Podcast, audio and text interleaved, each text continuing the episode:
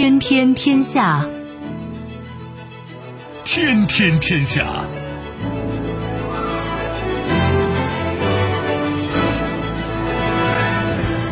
历史穿行者，新闻摆渡人。各位好，我是梦露。您正在选择收听的是《天天天下》，和我一起陪伴大家的还有本节目评论员重阳。世界纷繁复杂，新闻随时发生。今天的《天天天下》，您将听到：时隔两年，两艘运载澳大利亚煤炭的船只抵达中国港口，并等待清关。一如既往，美财长耶伦表示还是想访华。朝鲜阅兵，庆祝人民军建军七十五周年。情何以堪？耗时两年，耗资近十九亿元，才发现列车设计过大。西班牙铁路公司一负责人被解雇。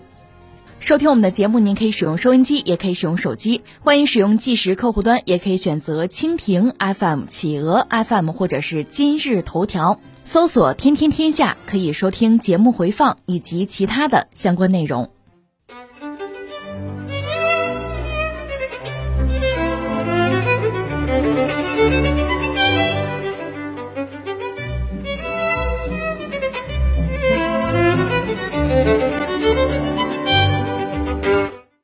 当前中澳两国间政治和经贸关系出现了许多回暖迹象。据此前媒体报道，一艘满载炼焦煤炭的散货船上周在澳昆士兰州海波因特港起航，目的地是广东省湛江港。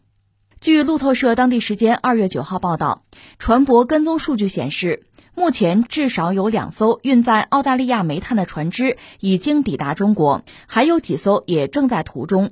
煤炭贸易商正密切关注这些货物，并等待在中国通关。呃，这个新闻值得关注哈。这个两条运煤船，澳大利亚的，时隔两年，澳大利亚的煤又运到中国来了。这个事儿让人也很很感慨吧。一方面呢，中国澳大利亚的贸易关系本来是很紧密的，呃，特别是澳大利亚，不管说是服务贸易还是货物贸易，中国都是它最重要的贸易伙伴，排第一位的。众所周知的，但是这两年双方在贸易上、经贸上讲，基本上是一个低谷。那你要问原因呢？原因其实很简单，澳大利亚改弦更张了。本来和中国是很好的贸易伙伴，不好好做生意，跟着美国走，加入到这个美国的反华阵营，而且还是核心圈子。那么和中国的关系，特别是贸易关系，这就急转直下。所以有时候我们作为普通公众嘛，老百姓的话就是：你为什么呀？你图什么呀？我们就说，如果你是。你看，澳大利亚本身呢，这个国家算是个发达国家，但是你仔细看这个国家的，就是它的经济结构啊，其实也就是卖点矿、卖点资源、农牧产品，就这点东西。我明说了吧，它的这些东西是很容易被取代的、被替代的。你说铁矿石，中国需要它铁矿石没有问题，没有它呢，那我买巴西的好不好啊？远是远一点，我不是买不到啊。而至于中国生产的工业品在全球行销，我们说了，我们的产能非常大，不只是为中国人服务，为整个世界提供大量的这个工业产品吧。那你说中国能不能被取代呢？我实话实说，如果能，早就取代了。西方早就盼着有什么角色能取代中国呢？他不是取代不了吗？实际情况就是这个样子。那你和中国这儿闹，就显得很不明智、很荒唐，也很可笑。实话实说，连美国。美国确实在某些领域想和中国脱钩，比如现在要全力打压华为，在高科技领域想和中国脱钩，这没问题。但是中美之间就没有贸易了吗？就不做生意了吗？也不是啊。那你澳大利亚你图什么呢？你怎么理解这个事儿呢？你会感觉他是一个跑在前面的马前卒，而且用力过猛，在所谓这个盎萨人的这个圈子五眼联盟里，似乎是最早摔跟头的。和他挨得最近的新西兰显然要理性的多。是啊，人家新西兰也是昂萨人呢，五眼联盟有人家呀。那你说和美国的关系好不好？人家新西兰也没有背叛美国呀，但是人家和中国的关系处的是比较好的呀。在发达国家里，最早和中国签字贸的是新西兰。就算在最近这几年，我们得说新西兰一些领导人也说了一些话，我们也不爱听。但总的来说，调门是最低的。他维持着和中国相对友好的关系，经贸上基本上不受影响，甚至。你说在这个 RCEP 里边嘛，澳大利亚、新西兰、中国都是成员。那个 CPTPP，中国申请要加入，那么实话实说，能不能真的进去啊？这当然不完全取决于我们了。但是那个 CPTPP 成员里边，你像新西兰，他就比较积极热情，而且双方的自贸是升级的。新西兰会把中国一些企业按照那个 CPTPP 的待遇来对待，可以做到这一步啊？昂萨人可以的，没有问题啊。那请问你澳大利亚，你摆出这么一个反华坚决的态度，你图什么？你为什么呀？那最近澳大利亚、新西兰的总理还见了个面，双方异口同声讲中国太重要了。怎么会发生这么大的变化呢？我觉得两个因素吧，一个因素是阿尔巴尼斯上台，就澳大利亚换了新的掌舵人、新总理。他开始调整他的前任的对华政策。另一个呢，这不两年嘛，中澳的经贸关系在低谷，澳大利亚估计也体会了各中的疼痛。其实本来就是这样子呀，为什么和中国过不去？为什么有这么强的反华冲动？在经贸上，你肯定是不占便宜的。你说你要维持和美国的紧密关系，那可做的事情也有很多呀。刚才我们谈到新西兰了，你说我站在道义制高点，如果真是这样，不要指责中国。我们知道澳大利亚的军人在阿富汗有诸多暴行，先把这事儿解决一下，该自首自首，该去国际法庭去国际法庭。这个世界就是如此的不仁呢。你看现在有些西方国家鼓噪俄乌战争啊，普京啊，海牙给他弄个位置啊，审判战犯，咱先把澳大利亚人的事解决一下好不好？澳大利亚的士兵针对阿富汗平民甚至儿童这个恶行啊、罪行啊，难道不该清算一下吗？这事怎么都忘了不提了？还要再道义制高点，你上不去。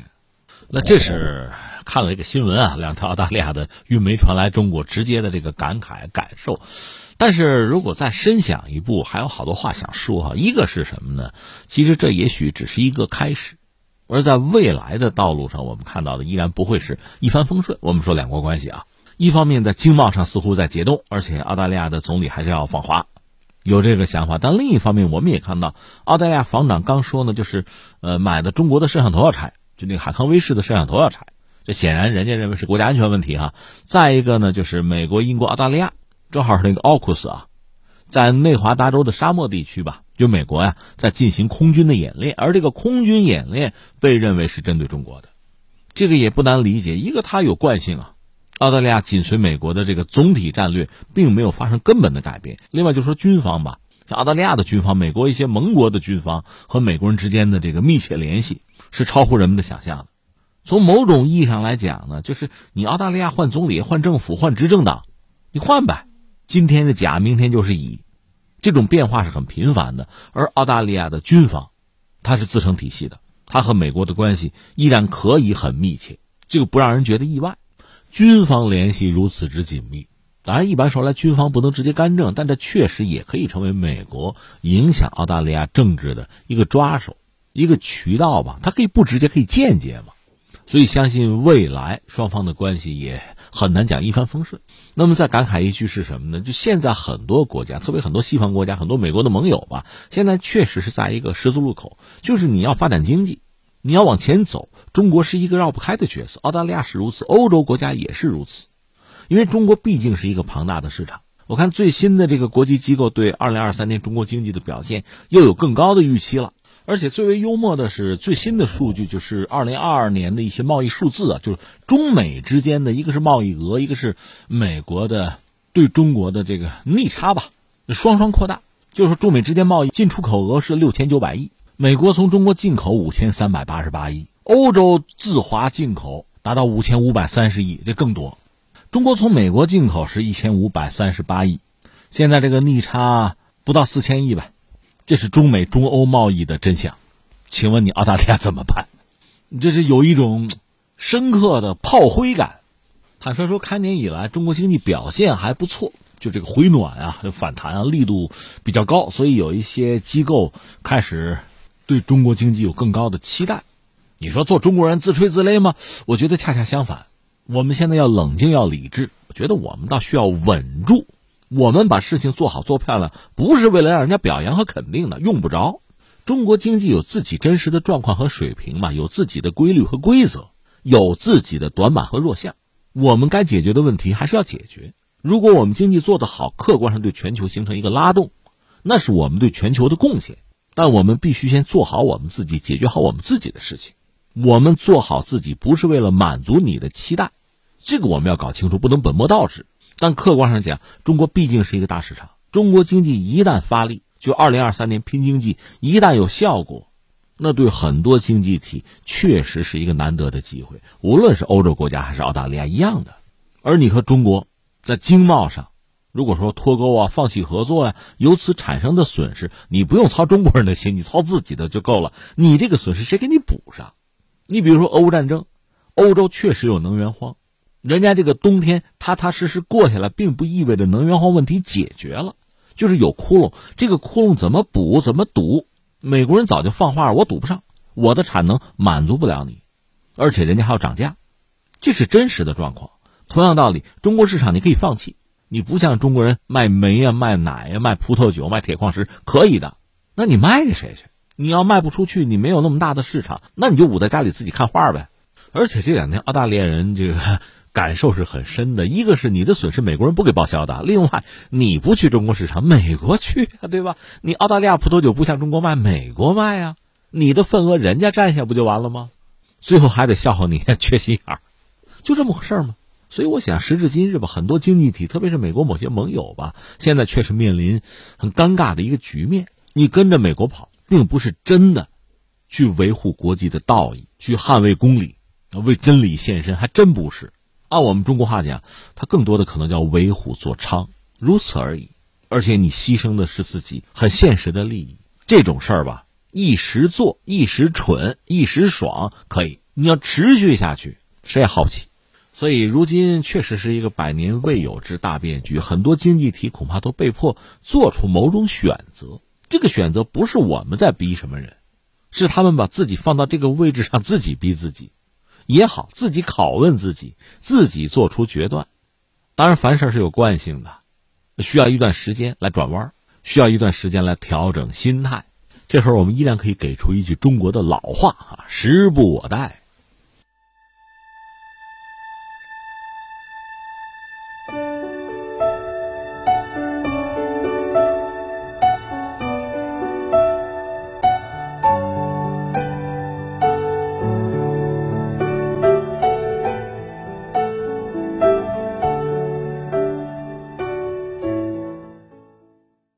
据媒体报道，美国财政部长耶伦当地时间八号表示，自己仍希望访问中国，但没有透露具体时间。据媒体上月报道称，两名消息人士曾经告诉媒体，美国财政部官员代表团计划在今年二月访问中国，为美国财政部长耶伦随后访华做准备。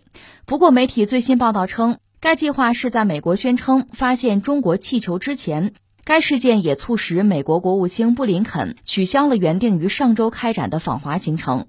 据媒体最新报道称，耶伦八号对记者表示，加强与中国在经济领域上的沟通交流非常重要。他说：“我仍然希望能够访问中国，与经济领域的同行会面，但我没有任何具体的时间告诉你。我确实认为这取决于国务院和国防部的决定。”针对美国财政部长耶伦称希望访华，中国商务部新闻发言人束觉廷九号表示，中方对耶伦希望访华持欢迎态度。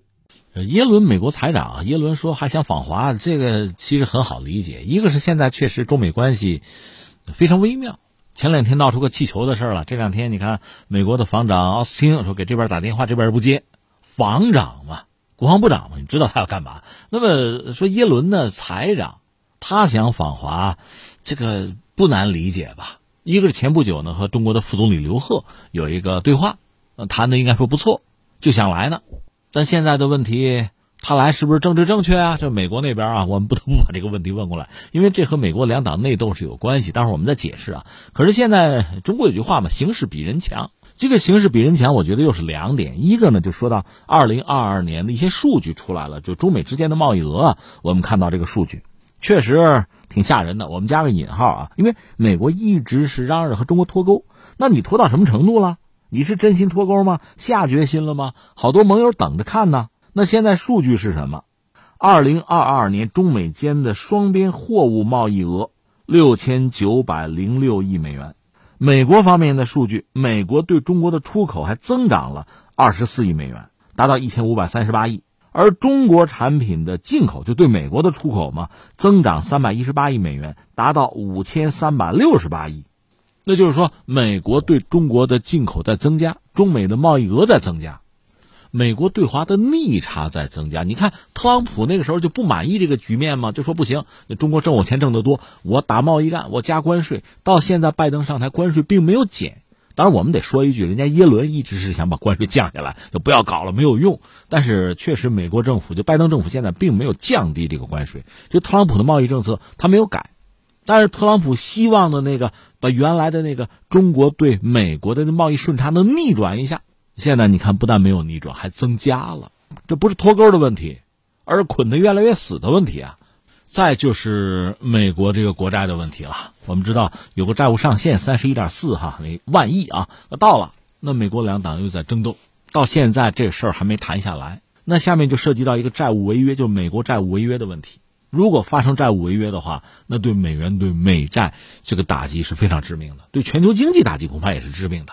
你看俄罗斯俄乌战争之后，西方国家那么制裁俄罗斯，俄罗斯也避免陷入债务违约，该还我还还。为什么？你一旦发生债务违约，你这个国家的信誉啊，包括你的这个债务啊，包括你的货币啊，就一系列的问题就都来了。你看，这个美国是一个非常大的债务国，欠了很多国家的债，包括欠中国的债。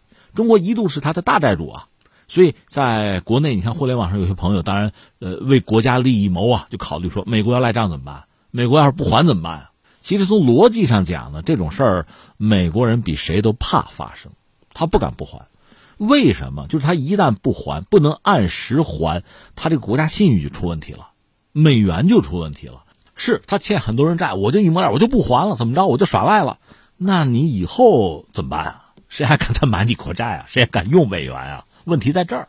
你先不用操心那些债权国怎么办，你美国本身就要垮塌，这是不行的。所以他必须要想办法还，至少表现出我有能力还。他现在能做的就是不断提高债务上限。而且这时候大债主态度很重要。你比如日本，我继续买美国国债，就表明我信美国，我给美国背书，那就好一点。中国也一样，中国现在就这两年不是一直在减持美国的国债吗？那美国压力就很大。那中国能够给美国背书，就是你再买点，你再买点，对吧？显示出你对美国国债还有信心，这很重要。那对我们来说也不是不行。那既然是交易，你给我什么？你老给我找麻烦，你还让我给你背书？这说不过去啊，这不合适啊。实际上是这样一个问题，呃，所以从这个角度讲，耶伦急着访华，你看这俩事儿摆在这儿，你还不明白他要干嘛吗？值得一说的就是现在美国这个债务啊，实在是太高。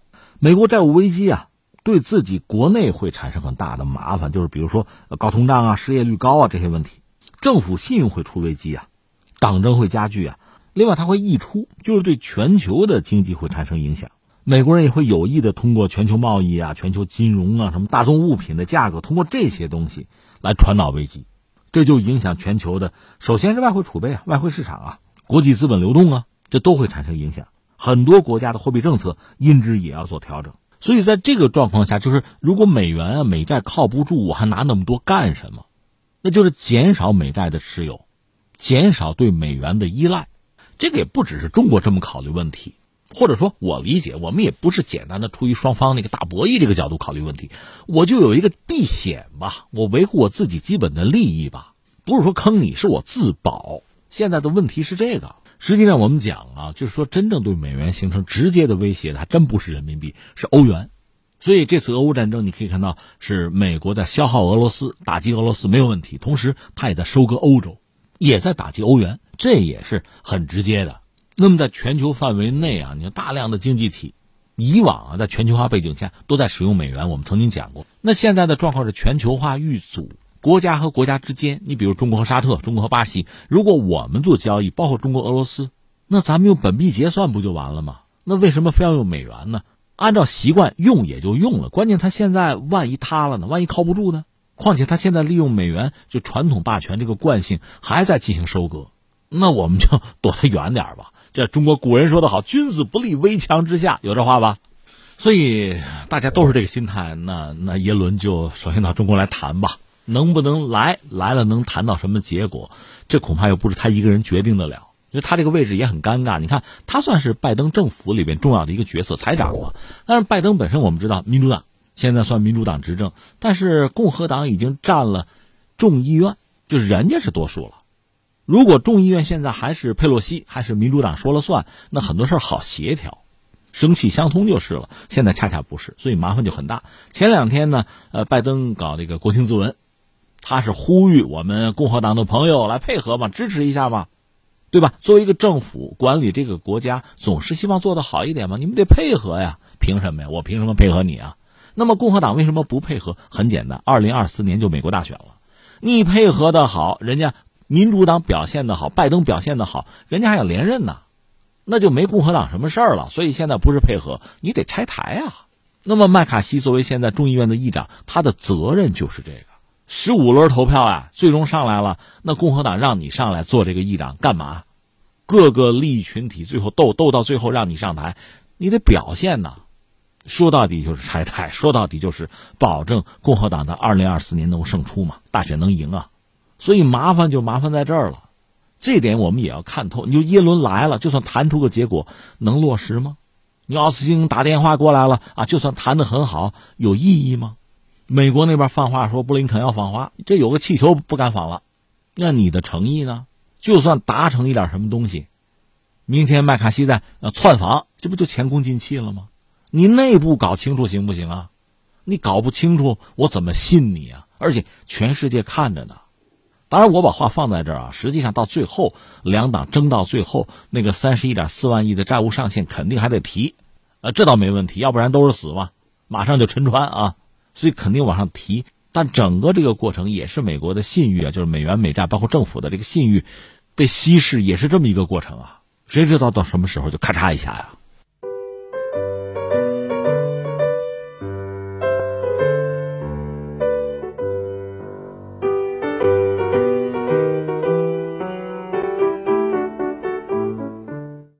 据朝中社九号报道，朝鲜八号晚间在首都平壤金日成广场举行阅兵式，庆祝朝鲜人民军建军七十五周年。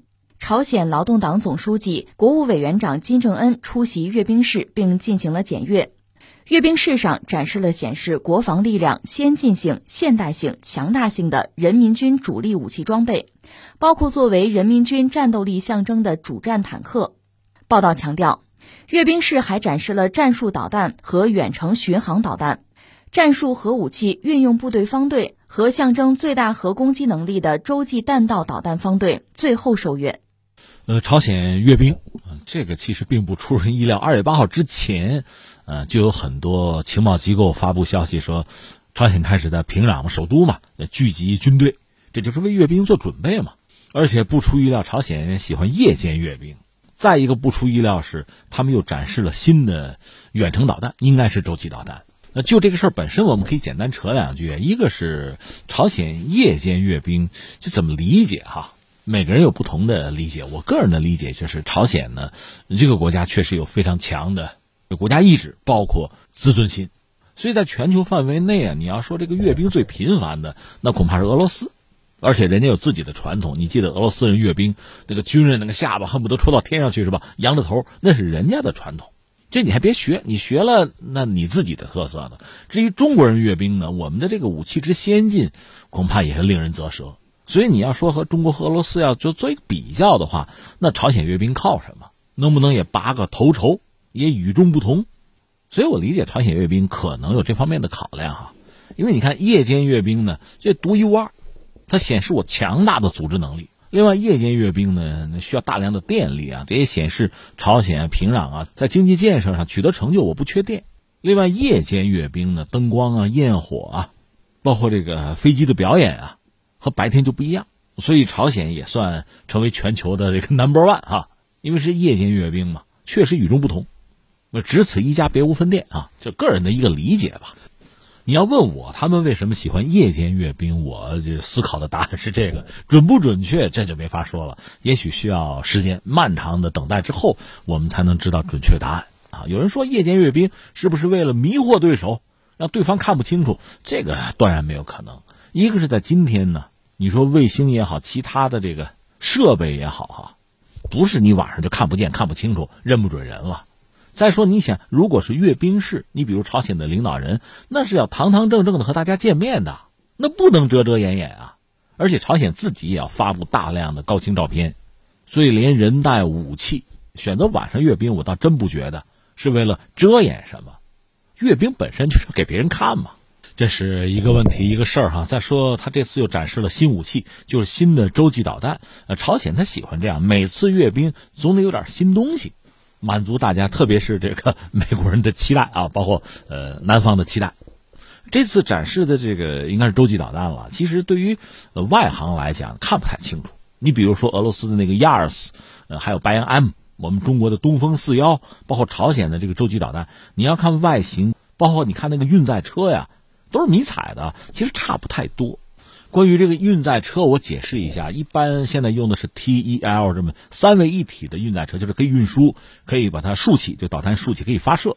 这种高级的运载车呢，就能够让这个导弹啊发射效率提高。这个车目前这个技术我们知道，我们肯定是有啊。另外呢，就是苏联有，苏联有，苏联解体之后呢，俄罗斯应该有。另外，白俄罗斯就是那个明斯克车辆厂，他们应该有。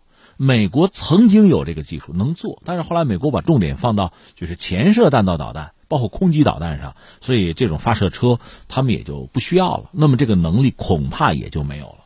那现在大家知道朝鲜有，朝鲜有搞这种就开发这种车、生产这种车的能力吗？这也是一个问号。有传言说他们是以这个民用，就是这个需要运输木材，因为朝鲜树多嘛，呃，运输木材以这个为理由进口过这样的车。那这个车的性能，就民用车的性能能达到什么水平？朝鲜多山呢？这个我们就不知道了。但是，呃，你现在看它这个车，就运载这个导弹，应该这能力是没有问题的。其他的，你比如像那个印度，印度不是号称有自己的什么远程导弹吗？有烈火系列吗？说烈火五打的还远，它就没有这种车，它用的是那种平板拖车。拖车呢，阅兵式没问题啊，这要在公路上高速机动，那你能力就不够了。而且运输竖起发射，你没法一起进行，那你效率就低了，很容易遭到打击。有的观察家说呢，这次他这个运载车辆呢，好像小了一点，体积小了一点。一个是我没看出来，第二呢，如果真要做这个对比，你得把历年的阅兵式啊的这个图片啊，或者是视频啊拿过来，甚至要通过专业的软件去分析，看看它的尺寸，至少你数数多少负重轮是吧？我还真没干这事儿，我只是把有些观察家的分析告诉各位，就是可能它的运载车有变化，可能稍小了一点。这意味着什么呢？其实啊，这个东西往大里做，大家往往意味着，你看是不是射程远了，或者说呃战斗部那威力更大了？这往大里做哈，那往小里做，其实更彰显功力。所以有分析说呢，它肯定使用了固体燃料的发动机，就这个远程导弹啊，洲际导弹啊。以前可能是液体燃料，如果是液体燃料呢？一般认为啊，它在发射前要注入燃料，加注燃料。如果发射时机窗口不对呢，那这燃料可放不了太久，你得把它卸掉，浪费不说，这劳神费力，时间在这摆着呢。而且以往呢，就是朝鲜的所谓洲际导弹，它的发射是在发射场，就像咱们发射长征火箭一样啊。如果是商业或者民用发射，那无所谓；如果是军用发射呢，这个时间是越短越好，因为你很容易被对方发现和摧毁啊。所以一般说来，液体燃料的导弹呢有这个缺点。当然，你要用发射井发射是另一码事儿。不过目前人们没有发现朝鲜有这个发射井，就是战备值班。那使用固体燃料呢，当然就好得多，很快，效率很高。那朝鲜有这个能力，它潜艇应该是使用固体燃料发射潜射弹道导弹的。呃，俄罗斯或者苏联是一个例外，他们的那个液体燃料呃储存的时间可以比较长，那是独门绝技，另说啊。所以这次我们讲朝鲜展示的这个新款导弹啊，很可能是固体燃料发动机这么一款洲际导弹。如果使用固体燃料呢，它反应时间快，而且它的射程如果能打到美国的话，显示朝鲜在技术上又有进步。还有分析家认为说它应该是多弹头的，这个我们断然是看不出来。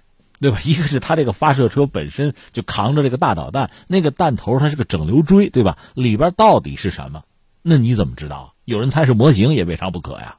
你比如以前朝鲜展示那个那个高超音速飞行器，就类似我们阅兵式那个东风十七，就那个东西。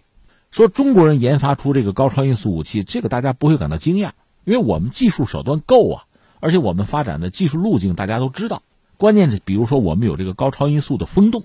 你要搞这方面的研究呢，这些设施就基础设施，你肯定要有这个东西。比如说俄罗斯它有，美国它有，所以它搞出这个东西来呢，不奇怪。而且其实有这个东西，你也不一定能搞得出来。所以美国在高超音速武器这个领域吧，它就慢嘛。现在多多少少有点成果啊。但朝鲜也展示这个东西怎么回事一般认为朝鲜不可能有高超音速风洞的。那你这种所谓高超音速飞行器怎么搞出来？怎么验证？也没有人看到，所以很多人怀疑那可能就是就是木头，就是木工模型，就是为了震慑对手放烟雾弹嘛。这种可能性确实也不能排除。但是现在这个洲际导弹亮相，那恐怕真正感到焦虑的还是美国人。以上是关于朝鲜这次这个阅兵啊，我们关注了一下，但是话还没有完。嗯，还有一个话题，我就讲目前半岛的局势吧，确实又让人感到忧虑。首先说我们的态度，我们早就表明过哈，我们是不允许半岛生战生乱的，对吧？因为我们本身是亚洲国家，我们和朝韩挨得很近呢，所以应该说没人像我们这样真诚的希望半岛和平、无核化，最好谈推动。但我们有一个基本的底线，就是不能生战生乱。我们不是域外国家呀。这是我们的态度，但是现在我们看到，确实半岛的局势和之前比啊，多了一些变数。一样一样说，第一个就是，呃，尹锡悦上台之后，他呢确实不愧是所谓这个保守派、保守势力啊。因为韩国政坛一般讲这个有所谓这个进步派，你比如说文在寅，那保守派呢，尹锡悦就算，之前那个李明博也算。你看他历史上一些总统金大中什么的，这些人呢被认为是个进步派、进步势力，希望双方就南北双方能够和解，毕竟血浓于水嘛。而所谓的保守派呢，就是比较右，一个是跟美国跟得紧，再就是敌视北方，是这样的。所以尹锡悦上台之后呢，目前朝韩的局面似乎又回到了之前就是敌对的状态。你想一想，就是前几年吧，就文在寅和金正恩两个人手挽手。就跨过三八线有这事儿啊，后来这一块爬山玩两家那爬到山上去，那文在寅夫妇还拿手比心，就韩国那套，你看电视剧那么玩了。那金正恩虽然不会吧，跟夫人那个俩手那么握着拳啊，那显示出一派是其乐融融的气氛呢。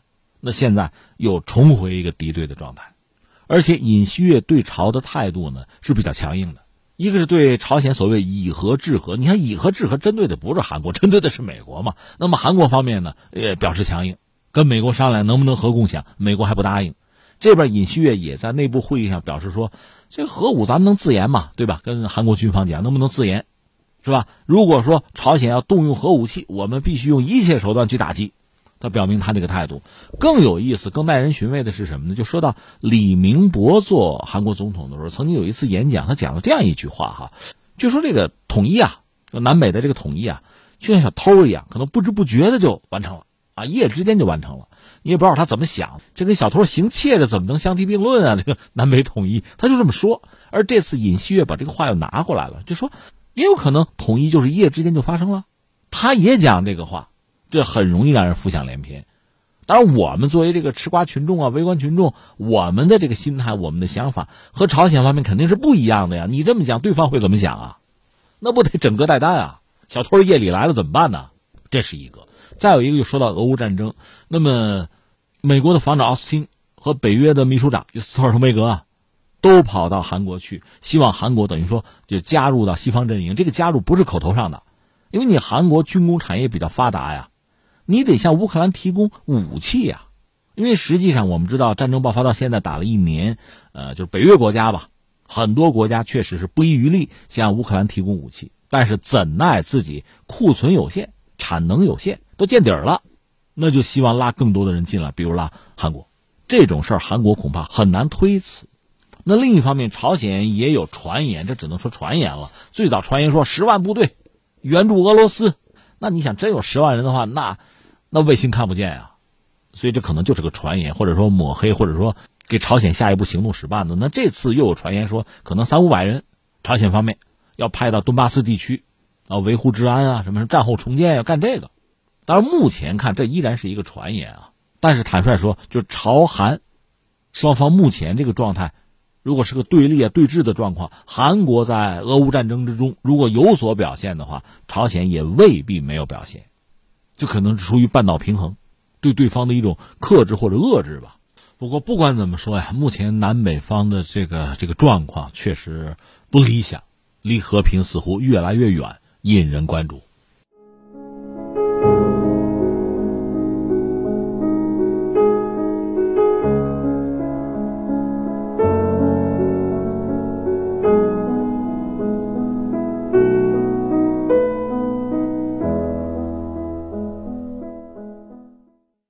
据媒体七号报道，在两年里对新型列车研发投入二点五八亿欧元，约合人民币十八点七九亿元之后，西班牙火车制造商才惊讶地发现自己造的列车尺寸过大，无法通过所需路段的隧道。西班牙国家铁路公司和铁路设施管理局就此陷入互相扯皮、推诿责任的状态，引爆民众不满之后，分别解雇了各自在该项目的负责人。这是个闹剧吧？就是西班牙铁路搞的这事儿是吧？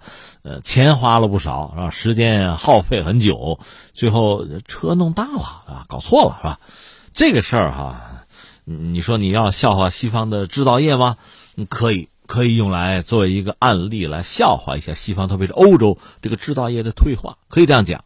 你说人家这出一档子事儿，值当的，你就这样就揪住不放吗？不是，不是啊，无独有偶。我们经常讲，你比如说，呃，九幺幺，美国那个双子塔被撞了，一架民航机撞了一个塔楼，就那世贸大厦呀。如果只是到这儿，这可能是偶然性。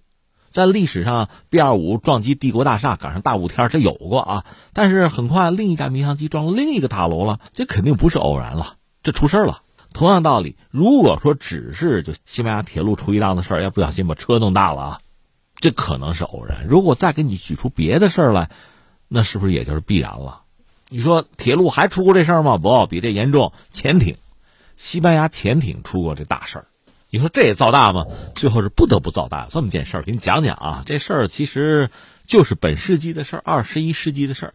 原来西班牙海军计划在二零一二年有一型潜艇要服役，就是著名的 S 八零。其实全世界范围内能造潜艇的国家，就说造潜艇的国家其实不少，甚至很多发展中国家，你以为落后的国家都可以造潜艇，甚至朝鲜，人家不但能造潜艇，还能发射弹道导弹呢。你就不能说人家落后了。像西班牙呢，理论上是能造潜艇，就说常规动力潜艇啊。西班牙海军呢，当年就今天我们说，在欧洲能排到第三吧，就是英法之后就应该是西班牙了。德国其实还真排不上。当然，德国海军在发展上并没有使全力，因为它二战战败国嘛。就西班牙呢，就海军发展不错，航空母舰都有，当然是轻型航母啊。但它潜艇是个短板，所以一直考虑搞一型就是 AIP，就不依赖空气的常规动力潜艇，这不是很时髦吗？就要搞，这就是著名的 S 八零。但你知道发生了什么事儿哈？就是工程师点错小数点儿就有这事儿，真有这事儿。所以这个艇造出来就沉了，一下水就到海底去了，这是真事儿。我记得应该是在二零一二年吧，最后没办法重新修改设计吧，这个艇最后增加了十米的长度，达到八十一米，这才算搞定。又用了七年的时间，但这意味着什么呀？就是原来那个港口啊，基础设施都得跟着改，因为挺长了，长了十米嘛。关键这是件真事儿。其实就是类似这样的事情呢，还能举出很多，比如说瑞典，当年瑞典有一条瓦萨号风帆战舰啊，一下水在港口就沉了。为什么呢？你本来是单层的炮舰，非要搞双层的，就加一层炮，这皇帝下的命令，愣干，所以头重脚轻嘛，就沉了。几百年后被打捞起来，那这个 S 八零这个潜艇呢，还不是因为说决策者想要怎样，还真不是，就是工程师点错小数点带来的结果。这是这这人类的这造舰史上的一个笑柄啊！西班牙人干的这事儿啊，你说怎么走出这事儿呢？那你看看西班牙这个国家的历史很有意思。其实西班牙崛起很早，西班牙、葡萄牙嘛。在地理大发现、大航海时代，那是一马当先的，在欧洲国家里，那是跑在最前面的。我不是经常讲这个段子吗？就是当时西班牙、葡萄牙打架，在全球抢嘛，打架。最后教皇说：“来，我给你画一个教皇子午线，把地球一分为二，你们俩一加一半，好不好啊？把地球就分了，你就不考虑考虑别的国家，比如中国，他不答应，那他们就这么干了，很可笑啊。但当时确实如此。那么和葡萄牙比呢？西班牙算是一个新型国家。”他是打败了穆斯林，然后完成国家统一。一统一呢，当时这个女王和老公啊，就筹一笔钱，甚至掏了这个自己的小金库啊，就拿一笔钱雇哥伦布，就去航行探险。他们希望打通到东方到印度的航道嘛，但最后没想到发现新大陆了。那西班牙人家是主角啊，哥伦布是为西班牙王室服务的，这你要搞清楚。当然后来葡萄牙先衰落了。那就不多说了啊。那么西班牙呢？其实，在鼎盛之后也开始走上邪路了，各处抢啊，各处闹啊。但是在国内呢，开始大搞宗教裁判所，这是一个比较极端了。另外呢，就是呃抢了各种各样的金银财宝运回国内，他国内就开始骄奢淫逸。你想，你挣了钱该干什么呀？按说啊，你要是有工业化的话，那就投入再生产啊，扩大生产规模呀，扩大产能啊。但是他没爆发工业革命，他弄钱回家就是消费，就是作，而且呢，把这个金银财宝运回国的道路上还有人抢，就英国人抢，所以西班牙怒了嘛。一五八八年有一个无敌舰队想去征伐英国，最后遇到台风，另外就是遇到英国海盗，哎，打败了啊，西班牙逐渐就走下坡路了。后来成了这个西方国家里边的老大帝国，被美国还欺负了一炮。美国也很聪明，当时英国大英帝国如日中天，美国不敢找英国人的麻烦，欺负西班牙吧。西班牙也是个大帝国啊，但是容易欺负，一推就倒。这是西班牙，所以我们就现在回顾西班牙历史，在历史上当年在全球搞的金银财宝，在国内就开始高消费，是鄙视劳动的，所以这样的国家没法爆发工业革命。那么在呃第一次、第二次工业革命之后，你第一次赶不上就英国人搞的，第二次什么德国、美国不都赶上了吗？西班牙其实也没有，所以在西方国家里，它其实算是停滞的吧。到后来我们知道，二战前西班牙有内战，就是弗朗哥搞独裁嘛，推翻共和政府啊。那在二战期间呢，和纳粹又是眉来眼去，所以到二战结束以后呢，这个国家在欧洲里也是一个另类，它是逐渐才被接纳，但是确实很难。再有当年啊，就殖民时代的雄风了。其实殖民时代他也只不过是开了个头，后来也轮不到他了，是这么一个国家。所以我们就说他的制造业，造潜艇啊，造火车呀，这都不大靠谱，是吧？就出现这么一个状况。他那个 S 八零潜艇呢是 AIP 潜艇，AIP 技术呢，西班牙也并没有掌握，他用的应该是法国的技术，阿克斯塔技术。就这么个艇自己设计，最后哈，等于说出了问题。你说这也太粗心了吧？他就是这样啊，没办法呀。所以就回到刚才我说的，这个西方国家，特别是欧洲国家，这个制造业啊，那参差不齐。一个是德国的制造业，我们认为还是强的，是有传统的，是让人敬佩的。而且呢，它的市场在全世界，这个我们要承认。但是人算不如天算呀，就这个俄乌战争，我们看到了德国制造业的短板，它能源不能自己的，一直靠俄罗斯廉价能源呢。现在就是对俄罗斯的能源依赖戒了，结束了，不用了。那你说它的制造业怎么办？那恐怕外迁，就是不管说产能或者订单外迁，就是一个选择吧。到中国有一部分来了，还有一部分奔的美国嘛。另外，德国现在又是个红绿灯政府，它内部得达成妥协，要不然就散帘子。所以对中国的态度，其实也很混乱嘛。它内部有分歧嘛。你比如舒尔茨作为总理，他当然想和中国搞好关系，因为中国是市场嘛，咱用说嘛。尤其是德国的这些高技术工业产品的市场。你丢不下，德国的企业界也是丢不下。但是你像绿党，那帮人，人家讲意识形态的，西北风可以喝是吧？政治上站队都不能错。可问题你想一想，德国如果制造业真的是一蹶不振了，中国市场你也就不用惦记了。那你拿什么占领我的市场？拿什么吸引我呀？那如果你没有这些东西，没有这些像样的产品啊，你德国还能剩下什么？那大家和你交往和你做生意，那还有什么意义？这德国哈，另外就是英国。前两天我们讲到英国哈，没有细说英国呢。现在那个航空母舰伊丽莎白女王级是两艘啊，呃，姊妹舰六万吨，很新锐啊。因为实际上自从航空母舰诞生以来，英国一直是走在前面的，对现代航母发展其实起很关键的作用。我们讲过这个事儿吧，像这个弹射器，像那个菲涅尔透镜那个助降装置什么的，斜角甲板，这都是英国人搞出来的，那很厉害啊。那这次我们说它这个伊丽莎白女王级呢，你看外形也是很牛、很独特。它俩舰岛、双舰岛的设计，而且呢，它使用滑跳甲板，用美国的 F 三五 B 垂直短距起降战斗机。关键它的动力系统很独特，它用的是燃气轮机，就六万多吨的航空母舰用燃气轮机来推动，这个在全世界是独一无二的。它用的是罗尔斯罗伊斯的产品，MT 三零嘛，世界上功率最大的。你看，人家还是有这个压箱底的功夫啊！但是这不是威尔士亲王查出问题来了？他那个推进轴断了，而且两侧推进轴实际上都有问题。关键这个东西不是什么新技术啊，传统技术啊，这你不行啊！再联想到他那个首舰伊丽莎白女王号一下水它漏水，这也不是什么新技术、新产品带来的困扰，这都是老技术啊！全世界范围内，凡是能造船的这个问题，你都能做，都能解决，你怎么做不了啊？所以我们就是说，这些传统的欧洲国家、传统的殖民国家、传统的工业强国，今天你再看，确实真的是千疮百孔，真的是抽抽了。所以你可以联想到，就原来 G 七，就所谓七大工业国 G 七的 GDP 加在一起，占到世界上绝大多数啊这个份额呀。现在呢，一半到不了了吧？它真的是抽抽了。如果现在真的是这个所谓 G 七全球七大工业国，咱就按照工业产值来排。现在这个所谓的 G 七，好几个国家得淘汰掉，你根本排不进前七名啊！甚至我们还联想到，呃，有些人就阴谋论者，不是一直在怀疑美国那阿波罗登月那事儿，真的假的呀？一九六九年就登月了，现在怎么登不了了？呃，我们不是阴谋论者，我不是说嘛，全球主流的科学界，包括中国科学家，还是相信美国在一九六九年是真实登月的。那你说怎么现在登不了了？登不了就是登不了了，他现在就是没这个能力了，就是抽抽了。